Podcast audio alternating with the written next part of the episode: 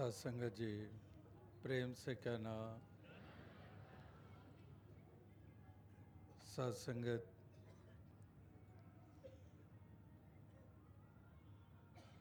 कुछ वर्षों के बाद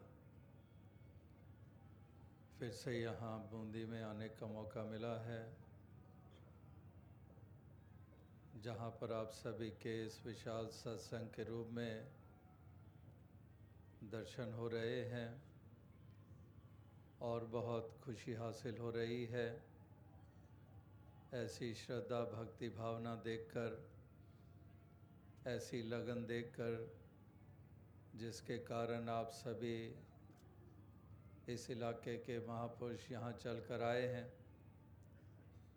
और जैसे दास ने परसों जयपुर में भी ज़िक्र किया कि जो अभी तकरीबन महीना पहले, जबकि चौदह पंद्रह सोलह को सत्रह तक दिल्ली में अड़सठवां संत समागम आयोजित हुआ। तो उस समागम पर जहाँ लाखों की संख्या में देश के हर प्रांत से नुमाइंदगी हुई, वहाँ पर विश्व के अनेकों मुल्कों से भी भक्तजन पहुँचे और एक ऐसा विशाल उमड़ता हुआ सागर, प्रेम, मानवता, इंसानियत का वहाँ पर देखने को मिला और उसी में ही राजस्थान के भिन्न भिन्न जगहों से, स्थानों से, गाँव कस्बों से, शहरों से वहाँ पर भक्तजन पहुँचे थे। लेकिन फिर भी हर कोई तो नहीं पहुँच पाता। तो अभी इस या, राजस्थान की यात्रा के दौरान उनके भी दर्शन करने का अवसर ये प्राप्त हो रहा है। और दास ने ये भी ज़िक्र किया जयपुर में कि समागम से पहले जो यात्राओं का सिलसिला, जो आखिरी यात्रा, क्योंकि समागम से जब मैदानों में तैयारियाँ शुरू हो जाती हैं, उसके बाद कहीं भी दिल्ली से बाहर कोई यात्रा का आयोजन नहीं होता। लेकिन जो आखिरी यात्रा समागम से पहले हुई, वो भी राजस्थान की ही थी। जबकि पिलानी चुरू सीकर में सत्संग करने का मौका मिला था और अभी समागम के संपन्नता के बाद भी पहला ही यात्रा जो है वो राजस्थान के ही हिस्से में आई। और इस प्रकार से यहाँ पर राजस्थान जहाँ मीराबाई ने यही एक रमे हुए राम में शाम के असली रूप निराकार को रविदास जी के चरणों में इसकी, सच की प्राप्ति करके नगर ढिंडोरा दिया जगह जगह पर यह संदेश दिया। आज भी जो संदेश दिया जा रहा है कि हमने भी इस निराकार की पहचान करनी है, इसको अंग संग जानना है। जगह जगह पर ऐसी ही एक भावना लिए हुए भक्तजन ये संदेश ये दिए चले जा रहे हैं। एक सच की लखता करने की जहाँ पर महापुरुषों ने इतना इसके ऊपर ज़ोर दिया है, क्योंकि आत्मा का कल्याण इसके बगैर संभव नहीं है। आत्मा जो जन्मों जन्म इस तरह से शरीर धारण करती रहती है, लेकिन मंजिल मकसूद प्राप्त नहीं होता है।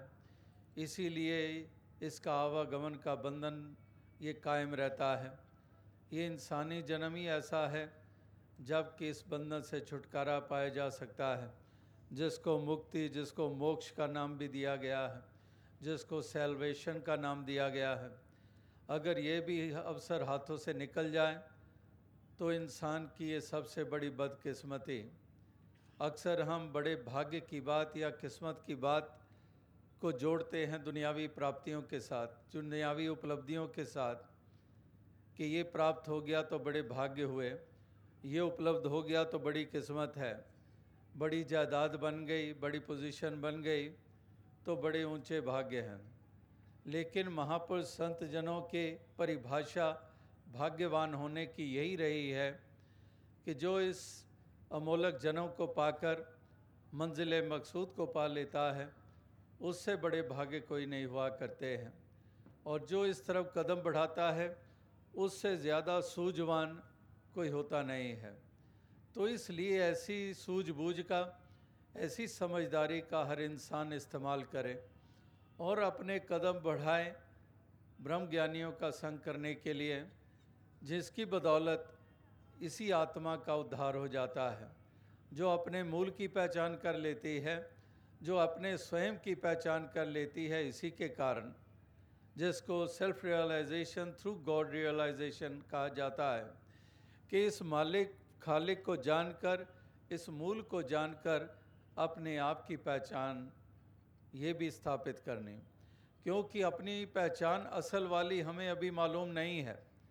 हमारी पहचानें जो बनी हुई हैं, जिनसे हम वाकिफ़कार हैं, वो हमारी पहचानें हैं कि मैं सिंधु हूँ, मैं गुजराती हूँ, मैं मराठी हूँ, मैं पंजाबी हूँ, मैं अंग्रेज़ हूँ, मैं चाइनीज़ हूँ, मैं जैपनीज़ हूँ, मैं अरबी हूँ मैं ब्राह्मण हूँ, मैं क्षत्रिय हूँ, मैं वैश्य हूँ, मैं हरिजन हूँ, मैं औरत हूँ, मैं मर्द हूँ, मैं राजा हूँ, मैं प्रजा का हिस्सा हूँ, मैं काला हूँ, मैं गोरा हूँ। अक्सर हमारी यही पहचाने हैं, जिनसे हम वाकिफ़कार हैं और उन्हीं को ही हम विशेषता उम्र भर देते चले जाते हैं। लेकिन जो स्वयं की पहचान बताई गई है, जो हमारी दरअसल है पहचान, जो हमारा है अस्तित्व उससे हम अनजान रहते हैं। इसलिए बाकी पहचानों को इतनी प्राथमिकता विशेषताएँ देते हैं कि आपस में लड़ते मरते रहते हैं। एक दूसरे को बर्दाश्त नहीं करते हैं। एक दूसरे पे जुल्म ढाते हैं। एक दूसरे का शोषण करते हैं। क्योंकि इन पहचानों को हम बहुत विशेषता देते हैं और वो पहचान जो असल वाली है, वो स्थापित नहीं है। उससे अनजान रहे इसी के कारण ये बाकी सारे सिलसिले खड़े हो गए। और अगर अपने स्वयं की पहचान हो गई तो बाकी ये बाहरी पहचानें, ये फिर हमारे लिए लड़ने का कारण नहीं बनेगी। हम भले ही पगड़ी वाले हैं, मुबारक है। टोपी वाले हैं, मुबारक है। सिंधी परिवार में पैदा हुए हैं, मुबारक हैं। अगर हम हिंदुस्तान के किस हिस्से में पैदा हुए हैं, मुबारक है। अगर पाकिस्तान या चाइना में पैदा हुए हैं तो मुबारक है। अगर ऑस्ट्रेलिया, न्यूजीलैंड या अमेरिका में पैदा हुए हैं, मुबारक है। अगर हम दुबई, कहीं सऊदी अरेबिया में पैदा हुए हैं तो मुबारक है। अब इसलिए मुबारक है क्योंकि ये अब पहचान बनी है कि मैं आत्मा हूँ। आत्मा जो परमात्मा की अंश है। यही परमात्मा जिसको अल्लाह कह के पुकारा जाता है। यही परमात्मा जिसको गॉड कह के पुकारा जाता है। जिसको अकाल पुरख कहा जाता है। यही वो एक परम अस्तित्व है। इसीलिए यहाँ पर मिशन का नारा वननेस का ये लगातार चलता चला जा रहा है। एक वननेस एकत्व जब इस एक के ऊपर केंद्रित हो जाएँ, एक परमात्मा एक ईश्वर एक अल्लाह एक निराकार जहाँ पर मुस्लिम भाई वाहिद का शब्द का इस्तेमाल करते हैं कि वाहिद एक ही अल्लाह है। वाहिद का मतलब सिर्फ़ एक ओनली वन गॉड ये हमारे क्रिश्चियन भाई भी कहते हैं कि there is only one God only को ही वाहिद कहते हैं कि वाहिद एक ही अल्लाह है। इसमें क्या शक की गुंजाइश है कि एक ही है, एको सिमरो नान का एक ही है, एक नूरते सब जग उपजा, कौन भले, को मंदे, एक से ही उपजे हैं। सब आए इस एक में, डाल, पात, फल, फूल कबीरा पीछे क्यों रहे? गह पकड़ा जब मूल कि एक ही है, एक ही मूल है। तो इस तरह से एकत्व वननेस ये एक अगर पहचान हम कर लेते हैं तो फिर हम ये भी अपनी असल पहचान बना लेते हैं कि मैं इसी एक की ही तो अंश हूँ, मैं आत्मा। अगर ये मूल मेरा परमात्मा है, इसकी कोई जाति है क्या ये परमात्मा सिंधी गुजराती पंजाबी है? क्या ये सरदार या मोना है? ये परमात्मा ईश्वर निराकार, इसकी कोई कुल नहीं, कोई जाति नहीं, कोई कौम नहीं, कोई बिरादरी नहीं। काला गोरा कोई सवाल नहीं। तो यहाँ पर इस तरीका ये हमारी अवस्था बन जाती है कि जैसे सूर्य है, सूर्य की किरणें हैं, सूर्य की कोई जाति नहीं तो किरणों की जाति कहाँ पर हो सकती है? इसी तरह से आत्मा किरणों के रूप में, ये परमात्मा सूर्य के रूप में तो इसकी कोई जाति नहीं। इसीलिए कहा है कि जाति पाति पूछे नहीं कोई, हर को भजे सुहर का होई। तो यहाँ पर कोई सवाल नहीं रह जाते हैं। फिर ना जातियों के नाम पर टकराओ ना मज़ो मिल्लत के नाम पर टकराओ जैसे अभी भी आप सूफ़ी संतों, बुल्ले शाह जी और मियाँ बाहू के वो शब्द श्रवण कर रहे थे, जो बुल्ले शाह जी भी यही कह रहे हैं कि शाह नायत मुर्शद मेरा जिसने कीता मैं वल फेरा, चुक गया सब झगड़ा चेड़ा हूँ मैनू परमावे कौन? क्या मुझे कोई भरमा नहीं कर सकता है? क्योंकि मुर्शद ने मुझे इस हकीकत से अयां कर दिया है। अब मुझे मालूम हो गया है कि ये तो एक ही है। ये सब का साझा एक ही है। ये यूनिवर्सल एंटिटी है परमात्मा ईश्वर के रूप में। तो इसलिए बुल्ले शाह जी भी कह रहे हैं कि शाह नायत मुर्शद के रूप में मेरे जीवन में आए और उन्होंने ये मेरी दीवारें गिरा डाली। जो यहाँ पर भी आप लिखा हुआ पढ़ रहे हैं कि एक ब्रिजिंग ह्यूमैनिटी कि एक पुल का रूप बनाना और दीवारों को गिराना। दीवारों को गिराना संभव तभी होता है जब हर कोई अपनी असल पहचान कर लेता है। फिर कहाँ पर दीवारों की गुंजाइश? ये जाति का जो ज़िक्र किया, ये मज़ो मिलत का जो ज़िक्र किया, ये कल्चर्स और संस्कृतियों का जो ज़िक्र किया ये भाषाएँ ये प्रांतें ये मुल्क ये हदें ये सरहदें ये फिर उस रूप में हमें नज़र नहीं आएँगी। ठीक है कुछ एडमिनिस्ट्रेशन के लिए इस तरह से कुछ रेखाएँ खींची जाती हैं लेकिन इसका मतलब ये नहीं है कि बट जाएँ, एक दूसरे से नफ़रत करें एक दूसरे को नीची दृष्टि से देखें एक दूसरे पे जुल्म करें। ये हमारी पहचाने हैं। पगड़ी भी मुबारक, टोपी भी मुबारक। ये एक अनेकता का सुंदर रूप, लेकिन अनेकता का सुंदर रूप वही देख पाते हैं, जो वाकई इस हकीकत में स्थित हो जाते हैं, जो इस सत्य का बोध कर लेते हैं। उनको ही ये अनेकता खूबसूरती के रूप में नज़र आती है। वरना तो जिनको ये नज़र नहीं मिली, वो इसी अनेकता को लड़ाई झगड़ों का कारण बना लेते हैं। वही अभिशाप बना देते हैं जो वरदान के रूप में है। ये जो खूबसूरती है, अनेकता के रूप में, इसको वरदान वही बन मानते हैं जो ऐसी दृष्टि रखते हैं, जो ऐसी भावना रखते हैं। लेकिन जो आज हमें संसार के वातावरण देखने को मिल रहे हैं, वहाँ पर यही नज़र आता है कि कितने अंधकार में इंसान जी रहे हैं। ना धर्म की पहचान है ना कोई और सच्चाई से अवगत हैं। अंधकार में विचरण कर रहे हैं, अंधेरा ही ढो रहे हैं। जैसे आज भी ज़िक्र हुआ अभी कि अंधेरा ही ढोते चले जाते हैं। हकीकत से कोई सामना नहीं होता है, सच से कोई वास्ता नहीं है। अज्ञानता के कारण भ्रमों में रहते हैं, भ्रांतियों में रहते हैं और उसी के तहत ये दानवीय चाल, हैवानी चाल, शैतानी चाल ये चलते चले जाते हैं। असल इंसानी वजूद को ही खोते चले जा रहे हैं। जो एक इंसान की असल पहचान होनी चाहिए थी, उसी से ही वंचित होते चले जा रहे हैं।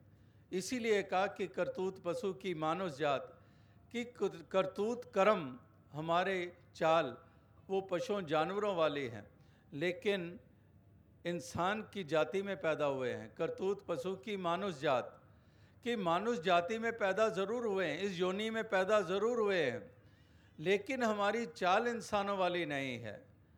एक बहकी हुई, भटकी हुई चाल है। अंधकार में ये चाल चली जा रही है। नुकसान पे नुकसान होते चले जा रहे हैं। तो इसलिए महापुरुष संत जनों का यही लक्ष्य रहा है, यही ध्येय रहा है। इसी के लिए ये हमेशा परोपकार करते आए हैं कि ऐसी बहकी हुई चाल संभल जाए। अज्ञानता का अंधकार मिटे, ज्ञान का उजाला प्रदान कर देते हैं। बुझा हुआ दीपक उसमें लौट जगा देते हैं और वही दीपक जग उठता है, वहाँ रोशनी स्थापित हो जाती है। भटकन से बचाव हो जाते हैं, ठोकरों से बचाव हो जाते हैं। तो इस तरह से ये महापुरुष ये ज्ञान, उजाला, ये करते चले जाते हैं, ताकि हर आत्मा रोशन हो जाए हर मन रोशन हो जाए। ये भ्रम और भ्रांतियों का नाश हो जाए, जिन्होंने हमें दूर किया हुआ था, जिन्होंने हमें बांधा हुआ था। ऐसी जंजीर में बांधा हुआ था कि हम अपने कदम आगे बढ़ा नहीं पा रहे थे। इसलिए ये जंजीरें काट दी गई, ये दीवारें गिरा दी गई और इस प्रकार से जैसे वो धार तेज़ वाली तलवार से जंजीर काट दी गई और ज्ञान हथौड़े से ये दीवार तोड़ दी गई। यानी कि ये जंजीर भी कट गई, ये दीवार भी टूट गई और फिर वास्तविकता में हम एक दूसरे के करीब आ गए, एक दूसरे के समीप आ गए। अब हमारी दृष्टि अपनेपन वाली है, बेगानेपन वाली नहीं है। अब अपनेपन वाली दृष्टि है। सबको अपना करके देख रहे हैं, सबको अपना करके जान लिया है। उसी दृष्टि के कारण जो नूर देख रही है, जिसका अभी ज़िक्र हुआ कि एक नूर है, सबके अंदर नर है, चाहे नारी है, कि इस नूर की दृष्टि, इस दृष्टि से नूर को देख रहे हैं, इसलिए बेगानेपन की भावना समाप्त हो जाती है। ना को बैरी, ना ही बेगाना, कोई बैरी नहीं, कोई बेगाना नहीं है। सगल संग हमको बने आई। सगल कहते हैं सबको कि सब अपने ही हैं, ये नज़र आना शुरू हो जाता है। अगर अपना नज़र आना शुरू हो जाए तो फिर कौन किसके ऊपर जुल्म करे, कौन किसके साथ हिंसक हो, कौन किसके ऊपर एक ऐसी ज्यातियाँ करे, फिर तो अपनेपन की भावना है। भक्तों, महापुरुषों ने इसीलिए ज्यातियाँ नहीं की। इसीलिए उन्होंने किसी से नफरत नहीं की। वो खैर मांगते रहे, भला मांगते रहे हर किसी का। क्योंकि उन्होंने जान लिया था कि सारे अपने हैं। ये परमात्मा अपना है और इसी के बंदे हैं, ये भी अपने हैं। तो इस प्रकार से अगर हम धरती को एक स्वर्ग का रूप देना चाहते हैं, अगर इसको जन्नत के रूप में हम देखना चाहते हैं तो हरगिज़ हमें ये कदम उठाने होंगे, इस अवस्था में आना होगा, जिसका अभी ज़िक्र हुआ है। और उस रास्ते पे हरगिज़ ना चलना होगा। जिस रास्ते पे चलकर हम इसी धरती को नरक बनाते हैं, इसको दोजक बनाते हैं। तो जन्नत बनाना है, स्वर्ग बनाना है। यहाँ पर प्यार की गंगा बहाने हैं। यहाँ पर खून की नदियाँ नहीं बहाने हैं। जो भाई जा रही हैं, इन्हीं आधारों के ऊपर, जिसका दास ने अभी ज़िक्र किया, इन्हीं आधारों के ऊपर हम खून की नदियाँ बहाते हैं। लेकिन महापुरुषों की प्रेरणा, महापुरुषों का रास्ता, उनके द्वारा बताया गया मार्ग, वो हमें प्रेरणा दे रहा है, वो हमें बता रहा है कि हमने प्रेम की गंगा बहानी है, कि हमने प्यार ही प्यार करना है, हमने प्यार से जहान को सजाना है, हमने प्यार से ही इस बहार को खिलाना है, हमने ये रूप धरती का सुंदर बनाना है। इस तरह से एक प्रेम भाव से युक्त होकर इस जीवन के सफ़र को तय करना है। और इस प्रकार से ये ऐसी एक जन्नत का रूप हमें नज़र आना शुरू हो जाएगा, क्योंकि जहाँ पर प्यार है, वहाँ ही जन्नत है। वहीं पर ही एक स्वर्ग है। जहाँ पर प्यार नहीं है, वो नर्क हो जाता है। वहाँ जलन है, वहाँ तपश है, वहाँ पर अंगारे हैं, वहाँ पर घृणा है, वहाँ पर हिंसा है वाणी के द्वारा भी ज़ख्म, व्यवहार के द्वारा भी ज़ख्म, ये दिए जाते हैं। तो उसको हम स्वर्ग नहीं कह पाते हैं। तो प्यार के कारण ही प्यार सजाता है गुलशन को और नफ़रत वीरान करे। कि ये प्यार ही है जो इस गुलशन को सजाता, संवारता है। लेकिन नफ़रत वीरानगी लाती है। नफ़रत सब तहस नहस कर देती है। नफ़रत के साथ आज तक बना क्या है किसी का? लेकिन ऐसी मूर्खता कि फिर भी वो चाल चलते चले जा रहे हैं। नुकसान हो रहे हैं, फिर भी नहीं छोड़ेंगे वो चाल, फिर भी वो रास्ते से हटेंगे नहीं। किए चले जाएँगे, नज़र भी आ रहा है कि नुकसान हो रहे हैं।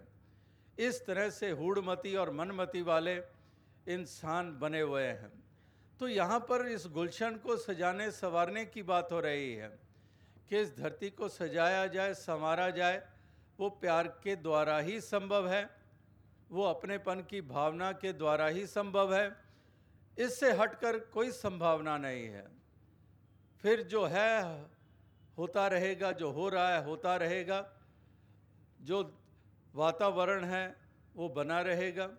बल्कि और ज़्यादा घिनौना रूप उसका बनता चला जाएगा और हो रहा है।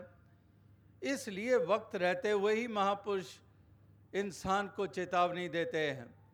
जैसे पीछे भी सालाना संत समागम पे दास ने ज़िक्र किया, जो अमेरिका में मार्टिन लूथर किंग हुए हैं, जिन्होंने महात्मा गांधी जी से बहुत प्रेरणा ली, क्योंकि वो भी काले रंग की चमड़ी वाले थे।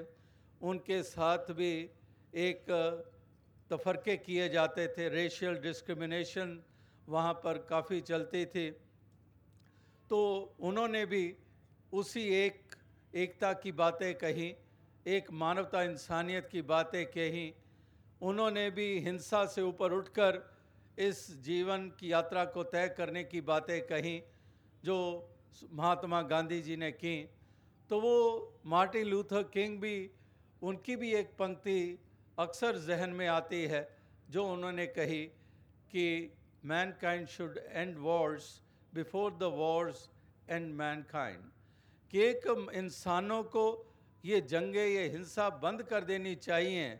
इससे पहले कि हिंसा के कारण ये तमाम मानव जाति ही धरती से अलोप हो जाए।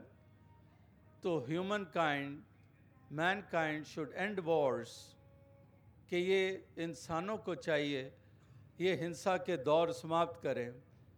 इससे पहले कि कहीं यही हिंसा इस मानव जाति के अस्तित्व को ही मिटा दे। यहाँ पर कुछ एक भी हमें इंसान नज़र ना आए। और वाकई इतनी न्यूक्लियर वेपन्स बन चुकी हैं, एक भी शख्स नहीं बच सकता है।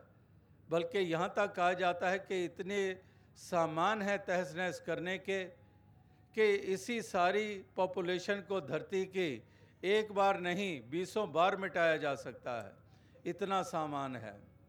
तो इसलिए जो सज्जन प्रवृत्ति वाले होते हैं जो चाहते हैं सारी धरती का भला, मानव का भला, जो चाहते हैं कि ये इंसान का, ये एक वजूद इस धरती पे कायम रहे, वही एक ऐसी प्रार्थना करते हैं, वही ऐसे संदेश देते हैं, वही कारण ढूंढते हैं मिलाने के, वरना इंसान कैसे कैसे कारण खड़े करते हैं, जुल्म करने के लिए, लड़वाने के लिए, लड़ने के लिए अपनी गर्ज को पूरा करने के लिए, अपनी खुदगर्जी को पूरा करने के लिए वो लड़वाते हैं, मरवाते हैं और फिर उन्हीं की चिताओं के ऊपर अपनी रोटियाँ सेकते हैं। ऐसे ऐसे इंसान हमें धार्मिक क्षेत्र में भी मिलते हैं, मज़हब मिलत वाले मिलते हैं, अनेकों अनेकों मिलते हैं। जैसे उनको हमेशा यही चाहना रहती है कि हिंसा होती रहे और हम करते रहें। ऐसी प्रवृत्तियों वाले संसार में बहुत हैं। जैसे वो मिसाल कई बरसों के बाद फिर से याद आ गई, जो कई बरस पहले दास लगातार अक्सर संस्थान पे उसका ज़िक्र किया करता था, लेकिन अब कई बरसों के बाद फिर से ध्यान में आ गई कि दो ऐसे शराब पिए हुए दोस्त और वो एक दोस्त कहता है कि बड़ा समय हो गया, तीन दिन हो गए, किसी की पिटाई नहीं की। तो दिल कर रहा है पिटाई की जाए। कहते हैं, यहाँ दूर दूर तो कोई इंसान नज़र आ नहीं रहा। अचानक एक इंसान नज़र आ गया, उनकी तरफ़ आ रहा था और कहते हैं, चलो, वो शिकार आ रहा है, हमारी तरफ़ ही आ रहा है। तो इसकी पिटाई करेंगे। तो दूसरा कहता है कि, ऐसे ही थोड़ी पिटाई कर देंगे। पहले कोई कारण भी तो खड़ा किया जाए, कोई कारण भी तो बताया जाए, उसको जस्टिफाई किया जाए, क्योंकि मारपीट के लिए भी हम जस्टिफिकेशन ढूंढते हैं। तो वो कहता है जस्टिफाई भी तो हो। तो कहते हैं, तरकीब सोच कि क्या जस्टिफिकेशन देंगे? तो सोच रहे हैं, जब तक वो करीब और आता जा रहा है तो दूसरा दोस्त कहता है कि बस तरकीब सूझ गई। वो ऊपर क्या है आसमान में? कहता है, सूरज है। तो कहता है कि जब वो पास आएगा तो तुम उसको कहना कि ये ऊपर जो है आसमान में सूरज है और मैं कहूँगा कि चाँद है। अगर उसने सूरज कहा तो मैं पीट दूँगा। अगर उसने चाँद कहा तो तुम पीट देना। यानी कि इसी तरह से करना। हम दोनों ने तो उन्होंने पूछ लिया, उस इंसान को भाई साहब बताइए कि ऊपर आसमान में सूरज है कि चाँद है? मैं कहता हूँ, सूरज है। मेरा ये दोस्त कहता है, चाँद है। आप बताइए, ये क्या है? तो वो जो इंसान था, वो भांप गया कि इनकी नीयत क्या है? तो कहने लगा, जी, मैं तो इस इलाके का है ही नहीं, मैं तो परदेसी हूँ। मुझे तो मालूम नहीं है। उसने अपना दामन छुड़ा लिया। तो इसी तरह से श्री गुरु नानक देव जी महाराज ने भी कहा कि हिंदू कहाँ ते मारिए, मुसलमान बहनाएँ, पाँच तत्व का पुतला नानक में रोनाएँ। तो इस प्रकार से ये एक इंसान इस संसार में ये कुछ कर गुज़रते हैं, लेकिन भक्तजन चाहते हैं कि इंसान एक दूसरे का हितैषी बने। पर हित सरस धर्म नहीं भाई, पर पीड़ा सम नहीं अधमाई। कि दूसरे का हित करने जैसा धर्म नहीं है, दूसरे को पीड़ा देने जैसी अधमता, नीचता नहीं है। तो ये फिर एक हितकारी होते हैं, ये दूसरों का नुकसान होते देखकर खुश नहीं होते हैं, दूसरों पे जुल्म सितम ना करना जानते हैं और देखते भी हैं तो वो भी उसके लिए भी पीड़ा इनके मन में उठती है। ये पीड़ित हो जाते हैं, उस पीड़ा को महसूस करते हैं तो ये ज़ख्म देने वाले नहीं, ये मरहम का रूप बनते हैं। ये गिराते नहीं हैं, ये गिरे हुए को उठाना जानते हैं। ये उजड़े हुए को बसाना जानते हैं ना कि बसे हुए को उजाड़ना, जो इंसान अज्ञानता वालों की चाल है। जो विपरीत चाल चलते हैं, विपरीत भावना वाले हैं वो उजाड़ते हैं, वो ज़ख्म देते हैं, वो दूरियाँ पैदा करते हैं। तो हमने विचारना है कि हम किस शुमार में हैं, हम किस कतार में खड़े हैं। क्या हम आग बुझाने वालों की कतार में हैं या आग लगाने वालों की कतार में हैं? हम मिलाने वालों की कतार में हैं या दूरियाँ पैदा करने वालों की कतार में हैं? और जो मिलाने वाली कतार में है, वही प्रभु की दरगाह में परवान है। जो गिरवे को उठाता है, वही हरि को भाता है। इसी प्रकार से ये पहले ही कसौटियाँ सामने रखी गई हैं, ये रास्ते बताए गए हैं। कौन सा कल्याण वाला है, कौन सा विनाश वाला है, कौन सी चाल चलने से प्रभु को रिझा लेते हैं, कौन सी चाल है जिसके द्वारा ये आत्मा जन्मों जन्म आग में जलती रहेगी। ये दोनों ही ढंग बताए गए हैं, दोनों ही पहलू बताए गए हैं। और इंसान को चयन की शक्ति दी गई है, इसको आज़ादी दी गई है कि ये चयन कर ले, कि इसने कौन सा रास्ता चुनना है। भोजन भी हम करते हैं तो चयन हमारे पास है फ्रीडम टू चूज़ कि हमने क्या खाना है। हमने आज दाल खानी है या सब्ज़ी खानी है? हमने कोई और पदार्थ खाना है? तो एक एक वस्त्र पहने हैं तो आज मैंने लाल पहने हैं या पीले पहने हैं। आज मैंने सूट पहनी है या साड़ी पहनी है। आज मैंने कुर्ता पजामा पहनना है या मैंने थ्री पीस सूट पहनना है। हर कदम के ऊपर हमारी आज़ादियाँ। मैंने ये सब्जेक्ट चूज़ करना है। एक स्टूडेंट कहता है, नहीं, मैंने दूसरा सब्जेक्ट चूज़ करना है। कितनी फैकल्टीज़ हैं, यूनिवर्सिटी में। हर कोई अपनी अपनी चॉइस इसी तरह से यहाँ पर भी इस जीवन को जीते हुए जो इंसान को चयन करना है, उसके ऊपर बहुत दारोमदार टिका हुआ है। तो महापुरुष संत जन वो हमें प्रेरणा देते हैं कि हम सही चुनें, जिसके द्वारा लोक और परलोक दोनों ही सवर जाते हैं। इसीलिए कहा है कि बिनु सत्संग विवेक ना होई, कि बिना सत्संग के महापुरुषों के संग सोबत से ये विवेक बुद्धि प्राप्त नहीं होती है। अगर विवेकी नहीं होंगे तो गलत ही चुनेंगे। फिर तो हम गलत ही चुनेंगे और उसी के द्वारा दोनों जहानों की बाजी हार जाएँगे। यहाँ पर भी शर्मिंदगी, आगे भी शर्मिंदगी। तो इस तरह से नुकसान के सौदे करते चले जाते हैं। तो आज यहाँ पर महापुरुष संत जन ये प्रेरणा दे रहे हैं, ये पैगाम, ये संदेश दे रहे हैं कि इंसानों विचार करो सोचो समझो यूँ ही आँखें मूंदे हुए ना चलते चले जाओ विचारो कि तुम्हारे कदम किस तरफ़ बढ़ रहे हैं यूँ ही किसी बहकावे में ना आ जाओ कोई मज़हब का नारा बुलंद करता है तो चल निकलते हो जलाने के लिए ज़रा सोच लो एक पल के लिए रुक कर विचार लो कि क्या हज़रत मोहम्मद साहब ऐसी इजाज़त देते विचार लो कि कहीं राम जी ऐसी इजाज़त देते लेकिन हम विचारते नहीं हैं। बस चल निकलते हैं, मारो काटो। इसी रास्ते से हम आँखें मूंदे चलते चले जाते हैं, क्योंकि वहाँ पर विवेक बुद्धि नहीं है, वहाँ पर जागृति नहीं है। हम समझते नहीं हैं कि हम कर क्या रहे हैं, किस तरह से अपने जीवन को नष्ट कर रहे हैं, धर्म को बदनाम कर रहे हैं। नहीं विचारते, नहीं सोचते।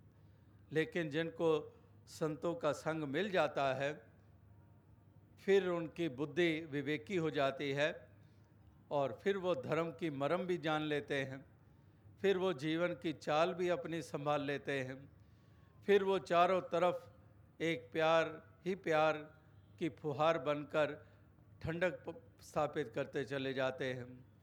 तो इसलिए ये निमंत्रण दिया जा रहा है। इसीलिए आमंत्रित किया जा रहा है। कि दातार कृपा करे सभी इंसानों को ये तौफीक बख्शे ताकि सभी ये बात जान जाएँ, मान जाएँ कि हमने इस जन्म का मोल डालना है हमने इन श्वासों का मोल डालना है हमने अपना मुख उजला करना है और किसी को दुत्कारना नहीं है किसी के ऊपर जुल्म नहीं ढाने हैं। असा कह के भी ना ठुकरायूँ सबनी के गले सा लगायूँ। ये अभी आपने गीत सुना कि हम किसी को ठुकराएँ नहीं, हम अपनाते ही चले जाएँ, हम गले लगाते ही चले जाएँ, हम किसी को तुतकारे नहीं। तो यही अरदास, यही प्रार्थना कि दातार कृपा करे, सबको ऐसी सुमति दे, सबको ऐसी बुद्धि दे, ताकि सब इस तरह से करें, कड़वाहट दूर होती चली जाए, मिठास ही मिठास आती चली जाए इस जगह का नाम बूंदी है तो यहाँ पर वो बूंदी का, वो दाने भी होते हैं जो जलेबी की तरह, बूंदी के दाने जो बहुत मीठे होते हैं। तो इस तरह से एक बूंदी उस रूप में एक यानी कि मिठास, हमारा मुख भी मीठा कर दें। इसी तरह से ये मिठास ही मिठास हो, ना ज़ुबान पे कड़वाहट आए, ना व्यवहार में कड़वाहट आए, मिठास ही ज़ुबान पे हो ऐसी बाणी बोलिए, मन का आपा खोए औरन को शीतल करे, आप भी शीतल होए। तो इस प्रकार से ज़ुबान पे भी मिठास हो, हमारे व्यवहार में भी मिठास हो, कहीं पर भी कड़वाहट ना हो। तो इस प्रकार से यहाँ बूंदी में इसी मिठास से युक्त होकर जीवन जीने की प्रेरणा इस सत्संग में दी जा रही है। तो दास, इन्हीं शब्दों से आपसे इजाज़त चाहेगा। क्योंकि समय जो निश्चित था वो हो चुका है। तो इसलिए और आगे ये शब्दों की लड़ी ना बढ़ाते हुए अंत में फिर से अपनी खुशी ज़ाहिर करेगा जो यहाँ आकर आप सभी के दर्शन करके प्राप्त हुई है।